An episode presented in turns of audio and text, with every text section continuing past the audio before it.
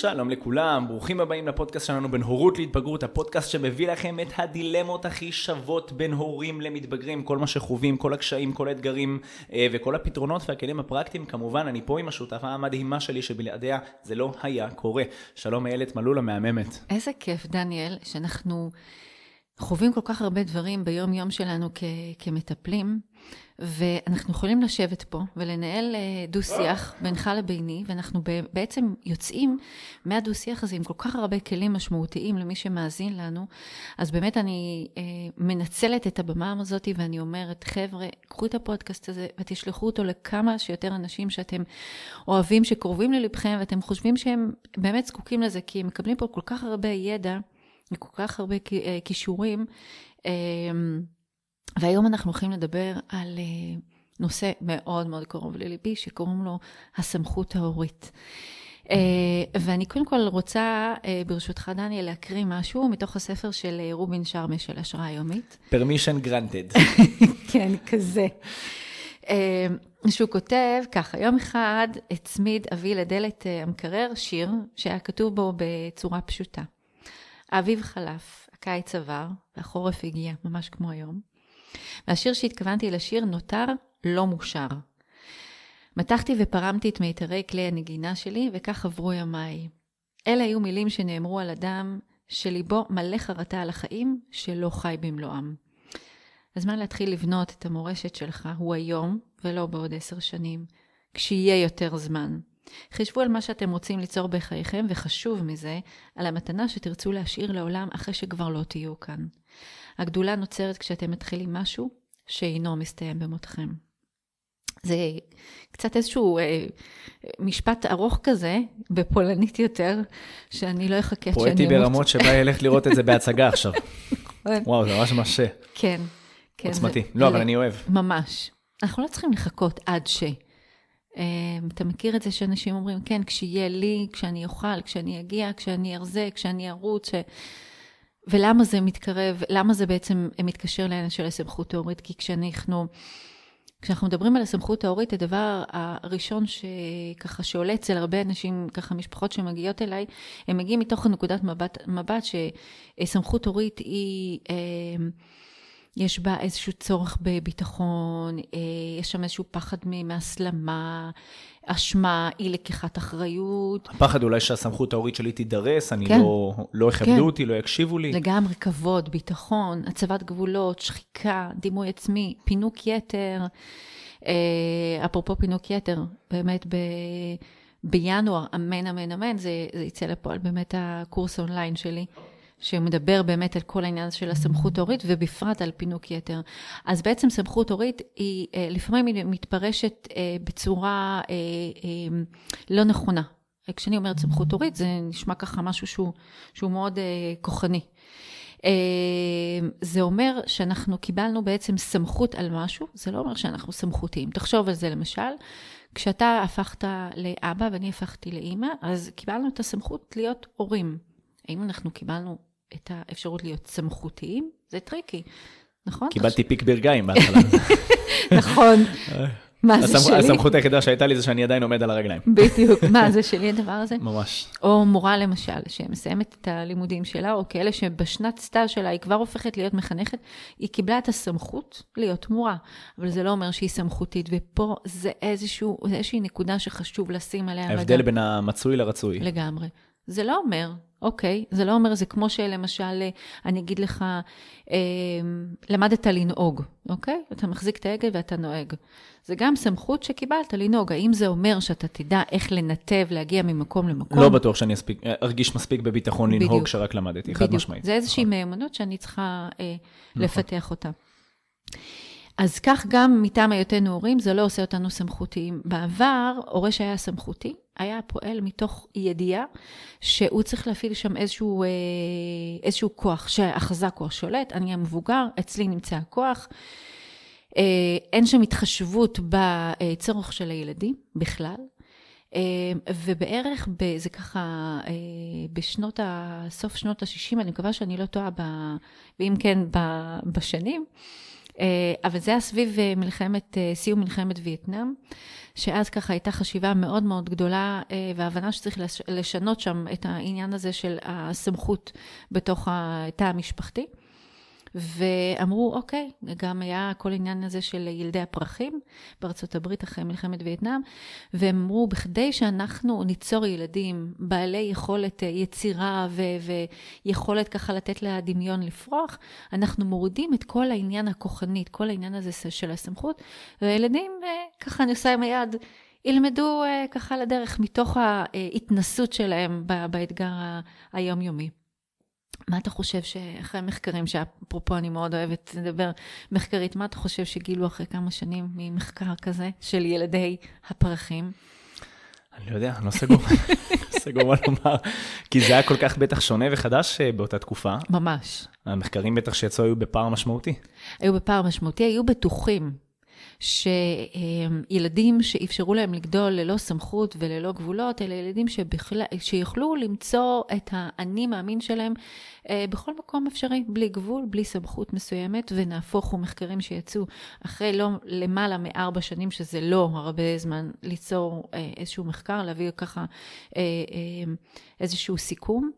מצאו, דניאל, שאחוז מאוד מאוד גבוה מהילדים שחיו ללא סמכות הורית מורית, אה, שחיו בתוך אה, סביבה אה, חינוכית ללא סמכות וללא גבולות, גדלו להיות ילדים עם בעיות של התמכרויות, עם נטייה אובדנית אפילו.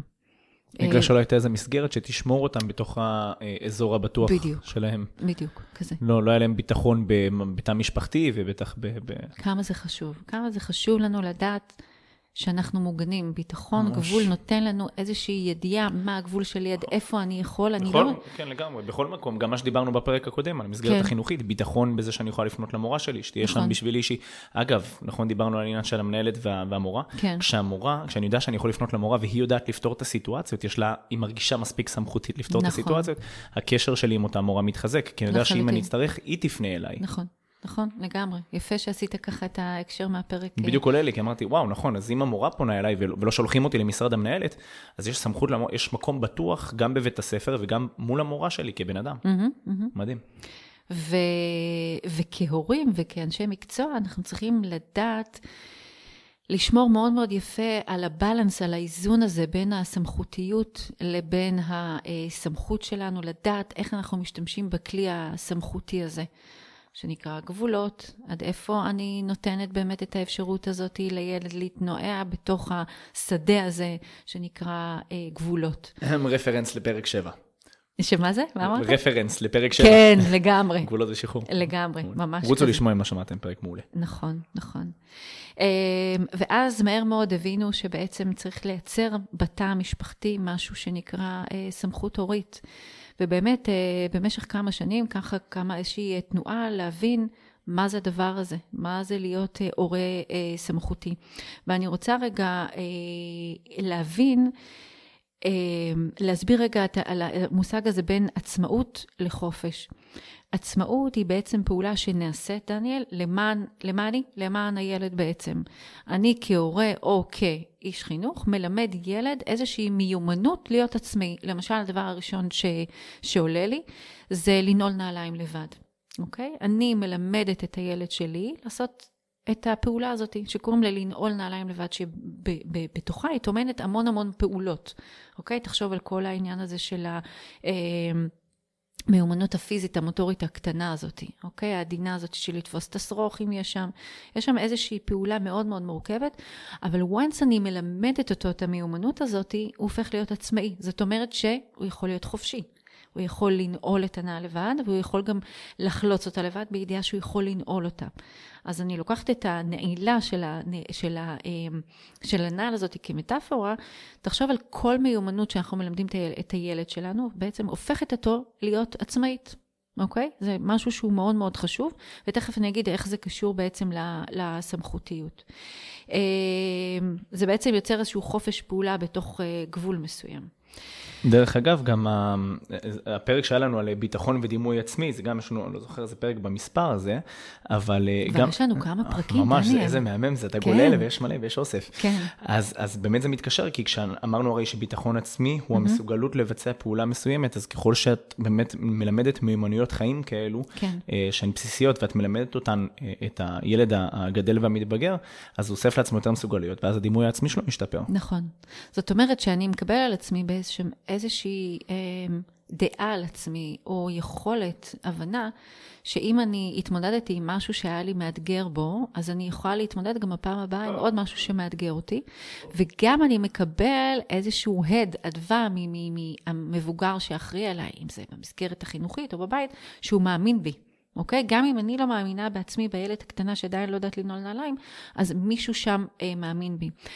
וזה הופך אותי להיות משמעותית. אוקיי? דיברנו גם בפרק הקודם, בזמן שאני משמעותית, ככה יהיה לילד הרבה יותר קל לקבל את, ה, את הסמכות.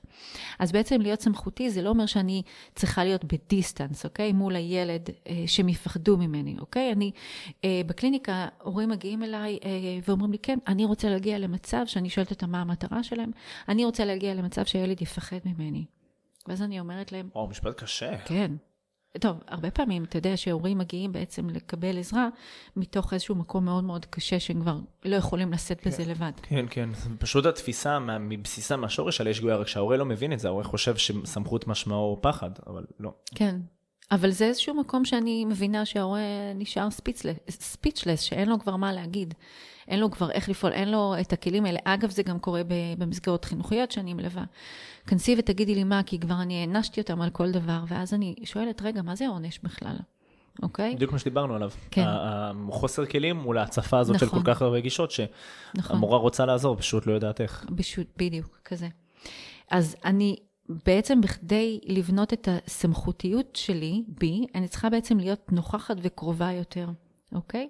הורה סמכותי הוא לא רק נמנע, אה, למשל, מאלימות או חוקים, אוקיי? אני לא נמנעת מזה, אלא אה, חוקים ואיסורים, אלא אני גם מחפשת את הדרך לצמצם את זה. זאת אומרת שאני לא מגיעה הביתה ואני אומרת, אה, תקשיבו, אין יותר מכות בבית הזה ואין יותר אה, קללות. זאת אומרת שאני לוקחת את זה בחשבון. שיהיו שם מכות ויהיו שם קללות בין הילדים שלי, אבל אני אדע איך לעצור את ההסלמה הזאת, אוקיי? זה להיות למשל סמכותי. כשדבר קורה, אני אדע איך לעצור אותו. מתוך קרבה, מתוך המקום הזה שאני משמעותית שם בבית. אה, ותכף אנחנו נדבר באמת על, הכלים הפרקטיים. אה, חשוב שאנחנו נרכוש כהורים ובכלל, אני מדברת גם לא על הורים, אלא בכלל גם על uh, uh, צוותים חינוכיים, לרכוש את הכלים ומיומנות, איך אני מונעת הסלמה. איך זה קורה שכבר ילדים העיפו אחד על השני משהו, או שברו משהו, איך אני מונעת את ההסלמה הזאת? כי אני במהירות, גם דיברנו על זה לדעתי בפרק הקודם, אני מהר מאוד מתגלגלת איתם בכדור הזה שבמדרון, שאני ישר אה, או תופסת צעד, או צועקת עליהם, או תלכו הצידה, ואני לא יכולה לטפל בזה עכשיו. יש שם איזושהי אה, נזילות של ההתנהלות שלי מולם. אני לא נותנת את הדיוק על מה הם צריכים, אלא לפעמים הרבה פעמים אני עונה לפי הצרכים שלי כמורה, כהורה. עכשיו תעצרו את זה. זה מדהים, זה כאילו המשך לפרק הקודם. ממש. פשוט זה... ממש. כאילו יש סרט אחד ויש את הסרט שתיים. כן, אתה בקרוב. ממש, זה כזה. נכון, זה כזה. אה, זה מדהים. תראה איך כל דבר מת, מתקשר לכל דבר. ממש. ממש, הסמכותיות היא נמצאת בכל פינה. ואני נותנת פה איזשהו כלי, כי עכשיו בכובע של מנתחת התנהגות, הרבה פעמים להיות סמכותי זה להבין את הנסיבות שבגללם אה, הסיטואציה, הסיטואציה קורית. ואני נותנת לך למשל אה, דוגמה של אה, נסיבות, אני לוקחת את זה מתצפיות אחרונות שצפיתי באחד מהבתי ספר. אה, מורה ש, שנכנסה באמת uh, לכיתה, והכיתה לא הייתה מוכנה. הם הגיעו אחרי איזושהי הפסקה, וילדים רבו, הבנות היו באיזושהי פעילות, הבנים היו באיזושהי פעילות, והיא הייתה חדורת מטרה להתחיל בשיעור. אני לא אגיד באיזה נושא, כי אז אני אזכיר את, ה, את הכיתה שצפיתי בה, אבל זה איזשהו שיעור uh, מקצועי, שלא באמת היה בא לילדים uh, ללמוד את זה. והיא הייתה חדורת מטרה להעביר את, ה, את האינפורמציה, שאני מניחה שזה מה שהיא צריכה לעשות. הנסיבות לזה היו בעצם זה שהם בעצם לא הקשיבו, הם לא שיתפו את הפעולה, בגלל שהם הגיעו בעצם עמוסים מכל מה שקרה שם בהפסקה, אפרופו כל העניין הזה של אה, העניין החברתי. והיא ניסתה, היא ממש ניסתה בכל כוחה, בכל כלי שהיה לה, שאני מניחה שהיו לה לא מעט, הם פשוט לא שיתפו איתה פעולה ואף אחד לא לימד. זאת אומרת, היא לימדה שם את עצמה והיא יצאה כל כך, בהרגשה כל כך כל כך לא טובה אה, מה, מהשיעור הזה. אם היא הייתה מטפלת בנסיבות ורגע מתייחסת למה שהיה שם, אז היא גם הייתה הרבה יותר סמכותית, ולא הייתה מתנהלת איתם כל פעם טוב, אז אני אכתוב את מי שלא, אתה מכיר את זה שיש לב, ב, ב, שהן מציירות לב, אז את, אני מכניסה אותך ללב, אני מוציאה אותך ללב, אני מכניסה אותך ללב, אני מוציאה אותך מהלב. היא הייתה עסוקה. והדבר האחרון שהיא הייתה שם, היא הייתה, אה, היא הייתה סמכותית. אה, מה זה הורה סמכותי? אני מדברת פה גם, אנחנו מדברים גם על ההורה וגם המורה, אבל אני שמה פה דגש יותר על ההורה, אה, וגם אם יש פה אנשי חינוך שמקשיבים לנו, דניאל, הם יכולים לקחת את זה מתוך השדה ההורי. חשוב מאוד להבין, דניאל, שאנחנו לא מושלמים. ופה אני לוקחת, אני מביאה איזשהו אה, case study, ומתוך ה-case study הזה, מתוך הקליניקה שלי, אני אדבר על העניין הזה שאנחנו לא מושלמים. פנתה אליי אימא השבוע באחת ההדרכות, ואמרה לי, תקשיבי, איילת, אנחנו נפגשות כבר כמה חודשים, והיא עושה תהליך מדהים, דניאל. באמת אחת האימהות המצטיינות שלי. והיא באמת, היא עושה שם עבודה מדהימה על עצמה, בכל המערכת יחסים הזאת עם הילדים. ובאמת, כשהיא דיברה על העניין של איך הילדים תופסים אותה, עד כמה היא סמכותית, שהיא מרגישה שהיא יותר מדי סמכותית, והיא רוצה להכניס שם איזשהו טיפה של רוך בתוך העניין הזה. אגב, אני יכולה להיות סמכותית וגם רכה. אוקיי? הרבה מאזינים אומרים לך וגם לי שהקול שלי הוא מאוד מאוד רך, והוא מאוד מאוד ככה גורם לאנשים או להירדם או, או להתחבר. זה... אז אוי ואבוי למי שיעצבן אותך. כן, משהו כזה. אבל, אה, אבל מאחורי המיקרופון, כמו שאתה אומר, אני, אני מאוד מאוד אסרטיבית. אז זה לא אומר שאני לא יכולה להשתמש בקול כזה שהוא מרגיע. נכון. אוקיי? ועוד, יש איזשהו אה, סימן קריאה. ואז אני חוזרת רגע לאימא הזאת, והיא אמרה לי, תשמעי, קרה היום, השבוע משהו נורא. דיברתי עם אחד הילדים שלי ופשוט השפלתי אותם. פשוט השפלתי אותם. לא הייתה לי כוונה, אבל לא יכולתי לעצור את זה, ילד. פשוט לא יכולתי לעצור את זה. וואו, קשה. ו, ובאמת, הייתה פגישה, ואני ראיתי, זאת אומרת, עשיתי את הפגישה בזום. אם היא הייתה לידי, אז הייתי מחבקת אותה כמובן. זו תחושה כל כך קשה שאני יודעת שאני אמרתי את מה שאני אמרתי לילדים שלי, ו... ו היה לי מאוד מאוד חשוב להגיד לה, נכון שזה אסור לעשות את הדבר הזה, אבל לקבל שזה גם חלק מהתהליך. אמרתי לה ש... שאלתי אותה איך היא חושבת שהיא יכולה לפתור את זה, אז היא אמרה לי ללכת אה, להוריד את הראש מתחת לשמיכה ולהיעלם, אמרתי לה לא. באמת, כי הייתה שם איזושהי שיחה, ובסופו של דבר הובלתי אותה למקום הזה שלפתור את הדבר הזה זה לבוא אל מול הילדים ולהגיד טעיתי. ואני מבקשת סליחה אם אני, אה, אם פגעתי בכם. היא אמרה לי, מה?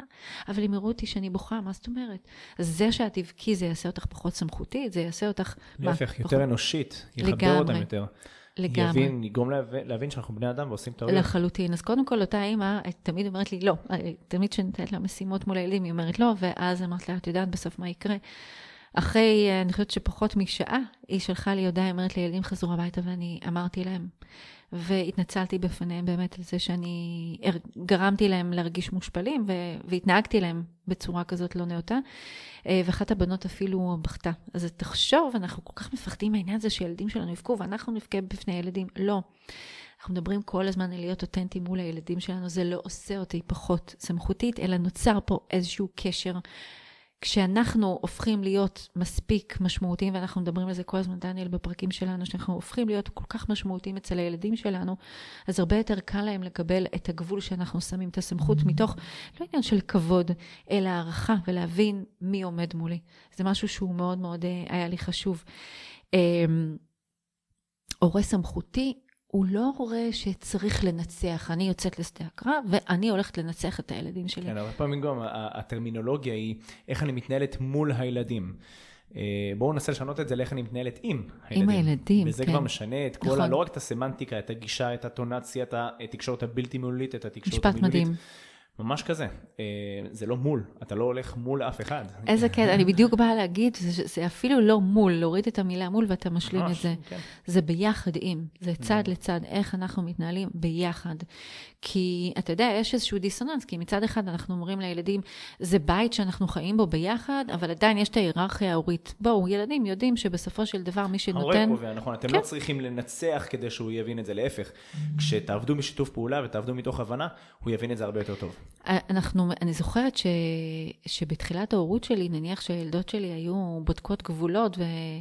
אז הייתי אומרת להם, אל תשכחו שאני האימא פה, אני הקובעת. עצם העובדה שאני אומרת דבר כזה... מייצר התנגחות. התנגחות, ורגע, מה, את לא בטוחה? למה את צריכה להגיד לי את זה? הרי ברור שאת, אוקיי?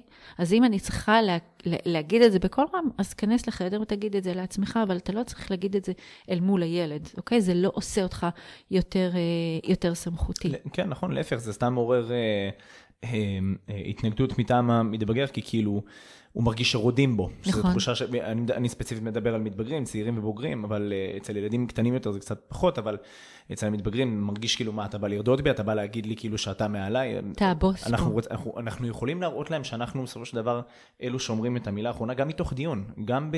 אני חייב לה, להגיד פה משהו, ל... לקשר פה איזושהי סיטואציה, כשהייתי מדריך רכיבה טיפולית לפני שנים, כן. אז uh, באמת אחד הדברים שלימדתי את הרוכבים שלי, היה שה... שעם הסוס אתה יוצר שיתוף פעולה מתוך, אה, מתוך הבנה. זאת אומרת, כשאתה היית לוקח את המושכות והיית הופך להיות קצת אגרסיבי מדי עם הידיים, mm-hmm. הסוס היה מתנגד לך יותר. לפעמים לגרום לסוס להאט זה לשחרר את המושכות. כשאני, כשאני שם את המושכות קדימה, מדהים. ואני נותן לסוס חופשיות בשרירי הצוואר ובפה ובמתג, אז הוא הרבה יותר בקלות משתף איתי פעולה, אבל כשאני כל הזמן עסוק בלמשוך את הידיים אחורה ולהראות איזושהי נוקשות ואיזושהי מתיחות ולהראות אני, אני שולט, אני שולט, זה לא עובד. זה לא עובד, זה, לא זה עובד. נשחק שם. לגמרי, אה, וככה קונוטציה מאוד חשובה. אה, זה חוזר שוב, אנחנו מדברים על זה כל הזמן, על ה-80-20, שהם ישמעו 80 אחוז כן, 20 אחוז לא. בדיוק, כן. עוד משהו שדיברנו עליו גם בפרק הקודם, אפרופו הצוותים החינוכיים, זה לדעת לבקש עזרה. אמ, לבקש עזרה מבעל מקצוע, למשל. כי אני כהורה, לא תמיד יש לי את הכלים. גם אני אומרת את זה לילדות שלי הפרטיות. אז מה אם אני מדריכת הורים, ואז מה אם אני מתחת התנהגות? זה לא בהכרח יש לי את הכלים עבורן. לדעת לבקש עזרה, לדעת לבוא ולהגיד, אני לא יודע. אגב, זה הדבר הכי מקצועי אם אני אשת חינוך. נכון, לגמרי. אחד הדברים שלימדו אותנו, גם אפרופו ברכיבה הטבעית, שאז למדתי את, ה, את הלימודי תעודה של זה, אחד הדברים שאמרו לנו זה, זה, תדעו את גבול הידע שלכם, תדעו מתי אתם לא נכנסים, וזה היה לי שיעור מאוד חשוב לחיים, כי גם היום כשמתחילים להיכנס איתי, למשל לפעמים ההורים באים אליי ומספרים לי את חילופי הדברים ביניהם ואת הריבים שלהם, אמרתי להם, אני לא מטפל זוגי, mm-hmm. אני עובד עם המתבגר שלכם. כן. אני מתקשר איתכם ועוזר לכם לקחת את הכלים ולהמשיך אותם בבית, אבל אני לא מתעסק בריבים הפערים שבינך לבינה.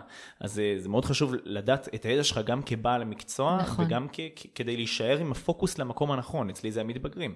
ודרך אגב, כשהמורים או המורות באים ומבקשים אה, עזרה, זה אפרופו מה שדיברנו עליו בפרק הקודם שקרה לי, שעם המנהלת, כי כן, ברגע כן. שהמורה באה ודיברה איתי, וסגרנו את השיחה, החלפנו מסרים, אסמסים במיילים ופתרנו את זה תוך חודש, mm-hmm. כאילו מדהים, כלום. מדהים, מדהים. ולפעמים כאילו, את יודעת, אנחנו כל כך ממהרים לראות לכל הכיוונים ולרוץ לזה ולרוץ לו ולבקש מזה ולבקש מו והמנהלת וההורה וזה ולכעוס על כולם.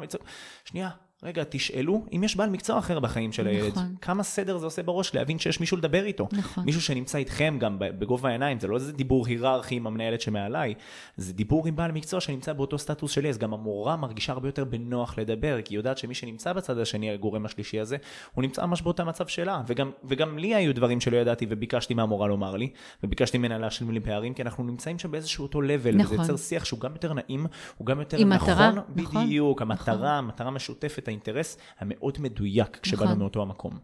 תחשוב גם מה אה, הילד בבית או הילד בבית הספר חווה, שהוא רואה נניח שההורה, אין לו פתרון למשהו, אוקיי? והוא אומר, רגע, אני הולך להתייעץ עם עוד אנשים.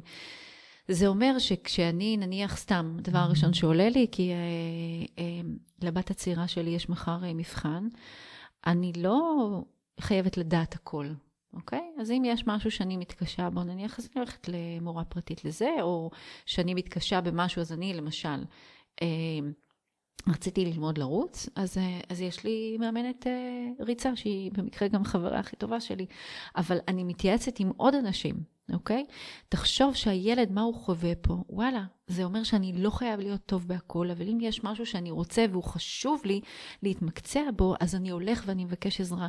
אז ההורה שלי חשוב לו מאוד לדעת איך לתת לי את התשובה הנכונה, או איך להיות מדויק עבורי, והוא הולך והוא מתייעץ עם מישהו. גם הוא מרגיש מעטפת רגשית, עוטפים אותי מכל הכיוונים. מה זה חשוב? החונך שלי, או המאמן, או המטפל שלי, והמורה שלי, וההורה נכון, שלי, נכון. יש איזושהי חזית מאוחדת שכולם לטובתי, כולם איתי פה. ממש. וזה דבר שנותן הרבה ביטחון, והרבה יותר קל להצמיח ככה את המתבגר הצעיר כשאתה בא ומראה לו, הנה, כולנו פה לטובתך, כל אחד מהצד שלו יעשה את המאמצים עבורך, ואתה מעלה לו את המוטיבציה לעשות גם מאמצים אה, עבורנו. כן, אתה מבין כמה שסמכותיות יש בה, היא טומנת בתוכה כל הבנה. כך, כל כך הבנה של הדבר כן. הזה, שמצד אחד אנחנו מכוונים למה הילד צריך, אנחנו, ברגע שאנחנו מכוונים ומדויקים מתוך מה הילד צריך, אני יכולה, ההורות שלי כל כך מדויקת, שאין שם את ה...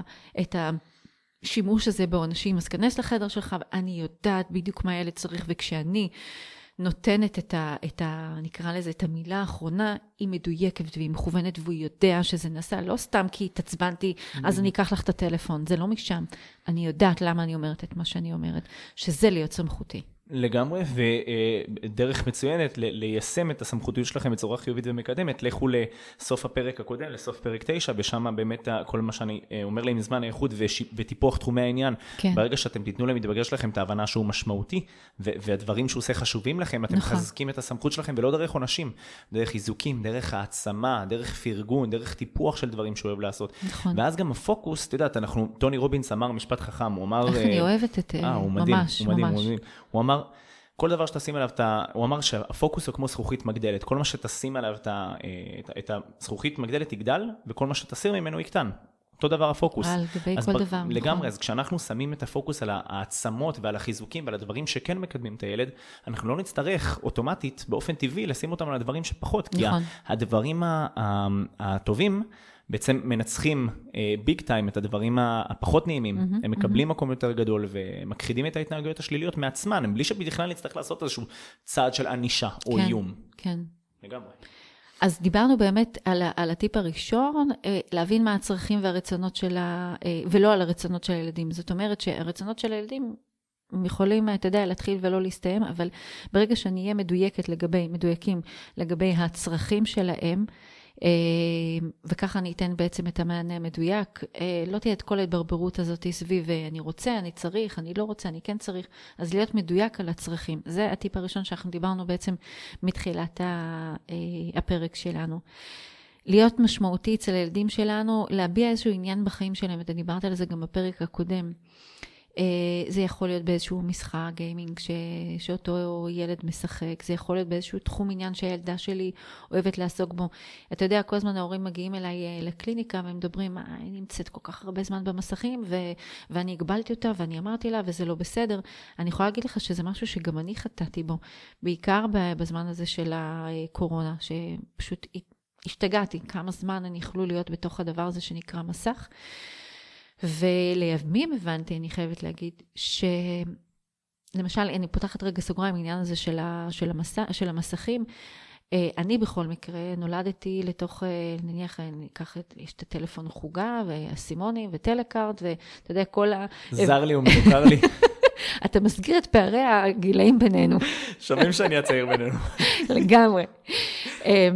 ואנחנו בעצם גדלנו, אנחנו עברנו את הכל, ואז הגיעו הילדים שלנו, והם פשוט קיבלו את העניין הזה של מסך, ואנחנו לא מכירים כל כך את ההתנהלות הזאת בפנים, שהם בשנייה, הם קולטים כבר טה-טה-טה, מה לעשות עם כן, המסך ואיך להוריד. ו... ממש. ויש לנו שם איזשהו אנטי, כי אנחנו חושבים שדרך אה, המדיות האלו, המסכים האלו, נעשים רק דברים גרועים. אז כל הזמן, כן, את כל היום בטלפון ואין לך תקשורת. אז אני אומרת, לא, דרך הטלפון אפשר להשיג כל כך הרבה דברים משמעותיים. עכשיו, אני לא אומרת, כן, תאפשרו להם כל הזמן, אבל שזה לא תהיה ההתנגחות שלכם. תורידי את הטלפון. רק מעצם העובדה שזה כל כך משמעותי, כל קבוצת השווים שלהם נמצאת שם, כאילו, שם, להפך, אם תיקח שם. את זה ממנו, אם תיקח את זה ממנו, אתה גורם לו נזק חברתי מאוד גדול. נכון. כי אתה לוקח אותו מהעולם הזה שבו כולם נמצאים, אתה סוג של מנדה אותו חברתית, נכון. כשאתה עושה את זה. אז כמובן במידה, כמו שאמרת, וכמובן עם איזשהו פיקוח לא חטטני, אבל נכון. עם איזושהי בדיקה, או, או, או מדי פעם לדבר ולשאול ואיך הולך, ולנסות כן. להבין אם, וגם אם יש קושי להתחבר משם. אליהם מתוך המקום הזה, מתוך המסך. אני יכולה להגיד לך שיושבים פה אצלי הורים בקליניקה, אנחנו מדברים על דברים באמת באמת מאוד משמעותיים וקשים, והם יכולים באמצע שיחה איתי, נניח, אה, מקבלים איזשהו אה, כזה בזז כזה, ש... והם, אה, כן, והם תוך כדי... ואז כשהם מסיימים, אני עוצרת את השיחה, אני לא ממשיכה לדבר, אני עוצרת, ואז אני אומרת להם, אתם מדברים איתי פה על, אה, על מסכים, תחשבו מה קרה עכשיו. אנחנו דיברנו על משהו כל כך כל כך חשוב, מדהים. ואתם עניתם לטלפון, זאת אומרת שאתם שמתם בעדיפות עליונה את מה שאתם קיבלתם. עכשיו, מראה יכול, מעולה. עכשיו, מאוד יכול להיות שזה משהו באמת, באמת, באמת מאוד מאוד חשוב, אבל כמה פעמים אתם עושים את זה מול הילדים שלכם? זאת אומרת, נאה דורש, נאה מקיים. דרך המסך הזה, שבו איתם, הם, הם עושים איזשהו ריקוד מטופש בטיקטוק, יאללה, אז תרקדו וואו, איתם. כמה הורים אני רואה שעושים את זה עם מתבגרים, מדהים. והמתבגרים עפים על זה. אני מתה על זה. ממש. הן רק אומרות שאני עושה את זה מאוד לא יפה. הכל עניין של אני. חושבת שאני עושה את זה מדהים. אה, אז ליצור ככה כאיזשהו עניין, להיות משמעותי גם דרך המקום הזה, לא להיות ביקורתית. עוד פעם, אני לא רוצה רגע להגיד איזושהי תוכנית אה, שירדה, שהעונה הסתיימה, וכל פעם הייתי ככה, לא, לא מבינה כל כך הבנות שלי יכלו לראות את הדבר הזה. ואז אמרתי, יודעת מה, יאללה, בואו נעשה ערב פופקורן. אני יושבת ואני רואה איתכם אה, אה, פרק מהסדרה, אה, כן, ה live הזה, ו... ואז אמרתי, "אה, אוקיי, הן רוצות שאני אראה איתם, זה היה לדעתי פעמיים בשבוע, אבל איך אני אגרום להם שהם כבר לא ירצו שאני אהיה שם, אבל יחד עם זאת, הן גם רואות שחשוב לי להיות שם. אז לאורך כל השעה וחצי של התוכנית, אז כל פעם שאלתי אותם, רגע, אז מה שעה הוא עשה? וחצי תוכנית? מה זה? כן, זה כן. סרט או תוכנית? לא, זו תוכנית, זה... זה... בדרך כלל זה עד שעה. כן, לא, אבל זו תוכנית שהייתה, הופיעה, אני לא אסגיר אותה, מה דעתי על זה. אוקיי. בכל מקרה, עשו הרבה מחקרים על התוכנית הזאת, היא כבר שנים רצה. אוקיי. אה, אז עשינו באמת ערב פופקורן, ואז אמרתם, רגע, אז תסבירו לי שנייה, רגע, תעצרו גם, תנמיכו. אז מה הוא עשה, ואיפה הוא ישן, ומה היא, אוקיי, והיא קיבלה דש מהבית. ואז בסוף אמרו, אמא, תקשיבי, היה לנו כיף שהיית איתנו, אבל תעשי לנו טובה, פעם הבאה אל תהיי איתנו. אמרתי להם, לא, רק היה לי פשוט חשוב להיות איתכם, אוקיי? אז אני רוצה להגיד לך שמתוך השעה וחצי האלה שישבתי שם, הבנתי קודם כל שבשנייה אפשר להתמכר לדבר הזה. נתתי להם גם תחושה שמאוד חשוב לי להיות שם, אבל גם משהו בהתנגדות שלי לצפייה בתוכנית הזאת ירדה, אוקיי? הבנתי. זאת אומרת, זה אה, עשה- זה עשה לך איזשהו ריפוי מסוים מה... לגמרי. זה לא אומר שאני. אשב שם ואני אצפה בזה. לא, לא יקרה. אבל לפחות אה, פחות שיפוטית על זה. וזה מביא אותי. כן, לגמרי פחות שיפוטית. וזה מביא אותי על ליצור אינטימיות, אוקיי? עצם העובדה שישבתי שם איתם, וגם אם צפיתי, אבל ניהלתי שם, היה לי חשוב גם לנהל את הדו-שיח כאימא אה, פטפטנית ו... אה, שאוהבת לדבר על כל, אה, כל ערך שעולה סביבה. אז אה, יצרתי איזושהי אינטימיות ב- ביחסים בינינו, זאת אומרת שהיה לי חשוב לראות אותם במקום שלהם, איפה הם אוהבות להיות, נכנסתי לתוך השדה הזה שלהן. עוד טיפ שאני נותנת, בלי איומים, אוקיי? כי אם אני מתחילה לדבר איתם על איומים, זה מעיד על איזושהי חולשה. אם לא תעשי כך וכך, לא תקבלי כך וכך. ואם לא... עכשיו, רוב ההורים, מה הם עושים? הם מאיימים, אז אתה לא תצא ולא תעשה, ובאמת השבוע היה... זה גם בכלל דברים שלא קשורים אחד לשני. לא אם אתה קשורים. עושה משהו, אל- אל- אתה לא תקבל אבל מה הקשר כן. בין שני הדברים? למה הוא נענש על משהו שבכלל... בדיוק. למה הוא נענש נקודה, אבל למה הוא נענש על משהו שהוא בכלל לא כן. לא קשור למה שקרה עכשיו? אני לא אקנה לך נעליים. אמרת, אוקיי, וקנית לו את הנעליים בסוף? כן, הוא היה צריך אותם. אז למה השתמשת בזה? למה בכלל להשתמש בעונשים כן. ואיומים? זה רק מקטין אותנו. שובר את המילה גם. בדיוק, אנחנו לא סמכותיים במקום הזה, אנחנו הופכים להיות ממש ממש חלשים, אנחנו מאבדים את הכוח. אמ, ועוד משהו מאוד מאוד חשוב, לא להתנהל בצעקות. נכון, כולנו יכולים, אה, אתה יודע, להרים את הקול ולהתעצבן. אה, זה שאני צועקת, זה יכול באמת להעיד על איזושהי חולשה שאפסו כל כוחותיי ואני לא יכולה אה, כבר למצוא את, ה, את הדרך המדויקת. אנחנו ישר מתגלגלים איתם, כמו שאנחנו מדברים כל הזמן. אז אני אומרת שאם באמת הוויכוח הזה מגיע לאיזושהי רמה שלי לא נעים כאימא, כהורה, כמחנכת לכיתה, להיות בתוך המקום הזה, לעצור ולהגיד, לא נעים לי הוויכוח, אני הולכת. כשאנחנו שנינו נוכל להירגע, לנהל, להירגע. כששנינו כן. נוכל לנהל פה איזשהו דו-שיח מכבד, כמו שאנחנו תמיד מכבדים אחד את השני, אנחנו ננהל. וזה נכון בכל סיטואציה. זה לא אומר שאני... אה, חלשה, חלשת אופי, ואני לא מתמודדת, ממש לא. אני שמה פה גבול, זאת הסמכות שלי לשים גבול, אני לא משתתפת, אני לא מתנגחת איתם. זה משהו שמאוד מאוד חשוב לדבר אותו. אה, וכמדריכת הורים ומתחת התנהגות, אני אומרת לבנות שם איזושהי אה, תוכנית. אם אני נתקלת באיזשהו קושי לדעת, דיברנו על זה גם בפרק הקודם, אה, שבתחילת שנה אני ממליצה תמיד למורים לבנות איזושהי תוכנית, איזושהי אמנה, שהיא מגיעה מתוך המקום של הילד. וגם בבית, לדבר על איזושהי אמנה. אתה מכיר את כל החוקים האלה ש, שקונים ב, בכל מיני אה, חנויות הובי לבית, בבית שלנו לא צועקים, כן. ואתה שומע כן. שם הכי הרבה צעקות, בבית שלנו מכבדים אחד את השני, ואז אנחנו שומעים את ההורים מקללים את הילדים, בבית שלנו אנחנו עוזרים, מי עוזר, מתחילים לעשות, היום אתה שוטף כלים, כן, היום... המוביילים לא, לא, לא, מחזיקים, אה, לא מחזיקים מים. זה לא. זה לא. אנחנו ממש. צריכים להתנהג את זה. ואם אני מסכמת רגע, מה זה להיות סמכותי? להיות סמכותי זה להתנהג את זה. להיות ראוי לקבל את הסמכות. זה לא בגלל שאני אימא, או בגלל שאני מורה. נכון מאוד. דרך אגב, אה, העניין של להיות ראוי, אז אני גם רוצה לתת איזשהו טיפ כן. להורים. הרבה פעמים אנחנו, אה, גם, גם כמישהו שמלמד הורים להעצים את המתבגרים שלהם וליצור איתם זמן איכות ולהשתלב בתחומי העניין שלהם וכולי, אז הרבה פעמים הורים רוצים להשתלב גם במדיה החברתית של הילדים שלהם, כאילו רוצים לקחת חלק גם במדיה, כי, כי שם הם נמצאים, שיהיה על מה לדבר, ושם חדשות ודברים שקורים כן. וזה. אה, והרבה פעמים הורים מנסים סוג של בכוח כזה להשתלב ברמה שחלק מההורים מציעים חברות לחברים של המתבגרים שלהם, אז חשוב... שמעתי על זה. זהו, אז חשוב מאוד לשים את ההבדל הזה, את הדגש הזה, על, על כן לתת את הפרטיות למתבגר, זאת אומרת, mm-hmm. סתם דוגמה, מתבגר הרבה יותר יעריך אותך אם אתה, יהיה לך את החשבון סושיאל מדיה שלך, ששם אתה, אה, למשל, אם, אם אתה בעל עסק ואתה יכול אה, לספר על ההצלחות שלך, על הדברים שאתה עושה, כן. לתת את הדעות שלך, מה אתה חושב, איך אפשר להפוך את העולם הזה למקום טוב יותר, mm-hmm. אז המתבגר שלך יעריך אותך הרבה יותר, והוא יכול לשתף עם חברים שלו מה שאתה מפרסם ועל ההצלחות שאתה עושה. נכון. אתה לא צריך לנסות לכפות את עצמך בכוח על חשבון המדיה שלו. עצם העובדה שאתה תשתף את ה... את ה, את ה ההצלחות שלך, וגם לא את ההצלחות שלך, גם בכלל את החיים שלך, את הקשיים כן. שלך, יגרום לו להעריך אותך יותר. אה, זה מצחיק, כי ארץ נהדרת עשו על זה מערכון עכשיו, ממש, אה, ממש לאחרונה, טוב, זה תלוי מתי אתם רואים את הפרק הזה, אה, אבל יש איזשהו מערכון על, על כזה, על החדר מורים, על המצב העגום שיש עכשיו באמת במשרד החינוך, התנאים הקשים שלהם. ממש, ויש איזשהו מורה אחד, שכחתי את ה... יש לו איזה כינוי, זה, והוא בטיקטוק כל הזמן כאילו מנסה ללמד אנגלית תוך כדי כזה ריקודים ושטויות כאילו מוזרות, כן. שכזה אף אחד לא קולט, אף אחד לא תופס, ואז זה נראה מוזר. Mm-hmm. וזה, אז אותו דבר, אל תנסו לכפות בכוח על המתבגרים שלכם, כי זה יכול להיראות קצת מוזר וקצת פולשני.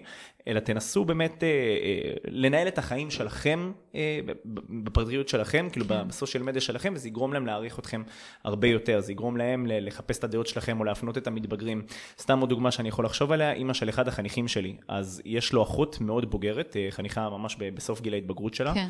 לא חניכה אחות, סליחה, היא לא חניכה שלי, אה, היא אחות של חניך שלי, וראיתי אותה ואת אה, אימא שלה יושבות בחדר אוכל ואוכלות. כן. ואז אה, חברה של אותה, של אותה נערה, אה, באה, דופקת, באה, נכנסת הביתה. ואת רואה את האמא יושבת איתן ונאכלות אה, ארוחת צהריים, וזה נראה כל כך טבעי וזה, כי האמא לא מנסה כזה להיות משהו שהיא לא. היא לא מנסה כן. לחטט או לשאול אותן איך היה להם, היא פשוט מדברת איתן על כל מיני דברים שקורים עכשיו, ב, ש, שקורים מסביב, שקורים בחדשות, שקורים בכלל במדינה, או מדברת איתן כאילו על... אנחנו יושבים ומדברים על דברים שקשורים לחינוך ועסקים וזה, ואת רואה את החברה של, ה, של הבת שלה משתתפת כן. והכל, כי יש שם איזשהו שיח שמאוד מכבד את המרחב של כל אחד. אז כשאנחנו לא פולשים ולא כופים את עצמנו, הרבה יותר קל להם לבוא ו- ו- ולחפש אותנו ואת הדעות שלנו. גם בסושיאל מדיה, תנהלו את הפינה שלכם. המתבגר ידע להעריך את זה במידה נכון. והוא מחפש. אה, להתגאות או להראות את, ההורה שלי. נכון. אתה יודע, זה, זה מעלה לי שני ככה דברים אה, חשובים להגיד. האחד זה, כשאנחנו מדברים על הסושיאל מדיה, אז אמרת שזה המקום החברתי. המפגשים, הקשרים החברתיים, זה בדיוק כמו שאתה אומר, נניח שהמפגשים החברתיים בסושיאל מדיה זה שאני פותחת את האינסטגרם שלי, או פייסבוק זה כבר לא, הם לא בפייסבוק, אבל בטיק טוק ובאינסטגרם הילדים הצעירים יותר. אה, אז כשם שאני לא אתחבר ל... ל לאינסטגרם שלו, אני גם לא אכנס לחדר כשחברים שלו נמצאים שם. זה אותו בדיוק. דבר, זה סיים סיים לגמרי, זו נקודה שמאוד מאוד חשוב להבהיר את זה להורים. ועוד uh, case study שאני מביאה מתוך, ה, מתוך הקליניקה שלי, uh, אימא מספרת לי שיש לה ילדה כבת 14, והיא מבקשת ממש כל יום לחזור uh, בשעה 10 וחצי בלילה, ואנחנו מדיינות, האם זה נכון, לא נכון, כי למחרת יש יום לימודים. אז היא מספרת שהיא אסרה עליה באמת להגיע עד השעה 10 וחצי, היא... התנתה את זה רק עד השעה תשע וחצי, והם חגגו שם איזושהי מסיבה, ואחת החברות של אותה ילדה שלה התקשרה, בבקשה, תאפשרי לה אה, אה, להישאר פה עד מאוחר. אמרה לה, לא, אל תתערבי. ואז עוד פעם, עוד חברה של אותה ילדה, נו, בבקשה, ת... ככה. החברות של הבת שלה מתקשרות אליה. אז היא אומרת לי, אני לא מבינה בשום פנים ואופן למה הן עושות. אה, למה הן... למה הן מתקשרות אליה? כן, למה הן מתקשרות אליה? אז אמרתי לה, לא יודעת, איזושהי, אולי ניהלת שם איזושהי מערכת יחסים איתה? אמרתי לי, כן, תקשיבי, כל פעם שהן באות, אז אני מציעה להן לאכול, ואני יושבת איתן, ואני משחקת איתן, ואני מדברת איתן. עכשיו, זה בנות, אה, בנות 14, אני מדברת איתן בשפה שלהן, ובאמת חשוב לי לדעת עם מי, הילדו, עם מי הילדה שלי אה, בעצם נמצאת את רוב שעות היום שלה. ופשוט הדרכתי ולימדתי אותה איך כן להיות חלק מהדבר הזה שנקרא החברותא של הילדה שלה, ומצד שני, להיות האימא הסמכותית הזאת. בדיוק, כן, לדעת האיזון הזה, בדיוק. כאילו, כי, כי גם זה, זה היה ממש מתחת לאף שלה, כאילו. את לא חברה שלהם, אמרתי לה, את לא בדיוק. לא חברה של החברות של, ה, של הילדה שלך, ורק מעצם הסיטואציה הזאת היא הבינה כמה היא לא סמכותית אה, עבור הילדה שלה, וברגע שהתחילה לשנות את הגישה, הסמכות שלה... אה, מול הילדה עלתה יותר. אז אה, ככה נזכרתי ב-case study הזה. אה, אני יכולה להגיד שבאמת, גם אמרתי את זה קודם, ההורים פונים הרבה על העניין הזה של הסמכות, גם הורים וגם הורים, ואני אומרת, אנחנו עושים פה baby steps, אי אפשר להגיד, אוקיי, קיבלתי כיתה, אז אני, אני הסמכות פה, אבל זה לא אומר שאני הסמכותית, הפכתי להיות אימא. וחשוב להגיד שהסמכותיות שלנו כהורים היא גם משתנה. מגיל לגיל, גם אנחנו... לפי הצרכים, לפי הרצונות. כן, כן. זה כמו שהורים באים ואומרים לי, תשמעי, אנחנו מגדלים חמישה ילדים, זה אותם הורים, אותו בית, אותם חוקים, אותם גבולות, אנחנו לא מבינים איך זה, איך זה משתנה. כמו אותה אימא שלא הבינה למה בנות 14 מתקשרות אז מצד אחד הן כאילו מחזיקות ממך מהסמכות שלך, אבל נכון. מצד שני, אה, יש שם איזשהו גבול שמטשטש לגמרי. בעצם. לגמרי. ואני גם אומרת יותר מזה, אני למשל הפכתי להיות אימא בגיל 26 לגיא הבכורה שלי, ואחר כך אה, הפכתי להיות אימא בגיל 30 לאמצעית שלי לתמרי, ואחר כך הפכתי אה, להיות אימא לשירה כמעט בגיל 33. Uh, ההורות שלי השתנתה קודם כל כי אני צמחתי, אני גדלתי, אני, uh, עברו עליי דברים בחיים, זאת אומרת, ההורות שלנו היא משתנה, התפיסה שלנו בסמכותיות היא גם משתנה, דינמי. הצרכים של הילדים, כן. אנחנו עוברים כל כך הרבה דברים בהורות שלנו, גם במקום האישי שלנו, שהוא מקרין על, ה, על ההורות שלנו. Uh, לכן אנחנו לא צריכים להתפלא שהילדים שלנו uh, שונים אחד מהשני. ואני מאוד אוהבת ככה לסיים תמיד בשאלה של, אה, כשאני ככה מסיימת אה, אה, מפגשים בקליניקה, אני תמיד אוהבת לסיים את זה בשאלה, ואני שואלת אותם, למה? למה אתם חושבים שילדים תופסים אתכם פחות סמכותיים? אני אוהבת תמיד לשלוח את ההורים עם איזשהם, עם איזשהם שיעורי בית, ואני אוהבת אחר כך שהם חוזרים עם תשובות לא מפתיעות, שאני יודעת מה, מה התשובה שלהם הולכת להיות. וגם פה הפעם אני שולחת את המאזינים שלנו לשאול, בעצם לשאול אותם שאלה, למה הם חושבים שהם פחות משמעותיים לבדוק בעצם במהלך השבוע, אחרי שהם מקשיבים לפרק הזה, מה עושה אותם פחות סמכותיים בהתאם לדברים שאנחנו העלינו פה. לחלוטין, ממש טיפים מדהימים, פרק מעולה. אה, בעצם באמת אה, מאפשר להורים להבין איך מצד אחד כן אה, להיות חלק יותר מהעולם של, ה, של הילדים שלהם בשלבי חיים כאלו ואחרים שמשתנים. כן. גם התפיסה באמת של הסמכות ההורית היא דינמית מאוד, וגם אנחנו מלמדים פה הורים באמת כלי חשוב מאוד לסיכום, שזה באמת לדעת שלהיות חלק מהחיים של הילדים שלכם לא אומר לא לכפות את עצמכם ולא להתנגח איתם ולא לנסות להיות מנצחים כל הזמן. לכבד, איתם. ממש, לכבד את המרחב הדיגיטלי והאישי הפיזי של המתבגרים שלכם. לדעת שאתם ההורים בלי שתצטרכו לציין את זה ולבוא, ולבוא ולהכריז על זה במגפון.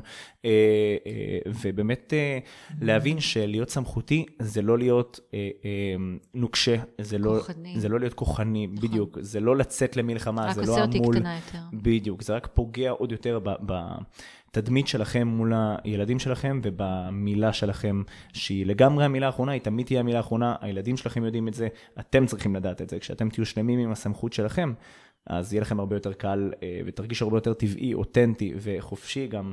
אה, לבטא את זה מבלי אה, לכפות את זה. ולקבל עזרה, לדעת, להגיד, לגמרי. אני לא יכולה לבד, אני צריכה עזרה. לגמרי, לגמרי, לדעת לפנות לבעל המקצוע המתאים. וואו, איזה פרק. פרק מהמם. מעניין. ממש ממש. אני רוצה להזכיר לכם, כמו שאיילת אמרה בתחילת הפרק, אה, אם אתם מאזינים לפרקים שלנו, לפודקאסט שלנו, ואתם אוהבים אותו, בבקשה, אה, לחצו עקוב בספוט, בספוטיפיי או אה, בתוכנת הפודקאסטים שאתם שומעים אותנו בה, וככה שתוכלו לקבל התראות על פרקים חדשים שיוצאים בכל שבועיים. ובנוסף, דרגו אותנו, כי זה אחד הדברים שבאמת, חשוב. ממש, זה אחד הדברים שהכי מפיצים את הפודקאסט הלאה לעוד אנשים, ובאמת עוזר לנו להעביר את התורה והבשורה לכל מי שזקוק להן. חשוב מאוד. לגמרי. אז תודה רבה שהייתם איתנו בפרק הזה, תודה רבה לך, איילת יקרה. תודה, דניאל. באהבה. איזה כיף שאנחנו עושים את זה ביחד. ממש, תמיד. ביי אוש. ביי ביי.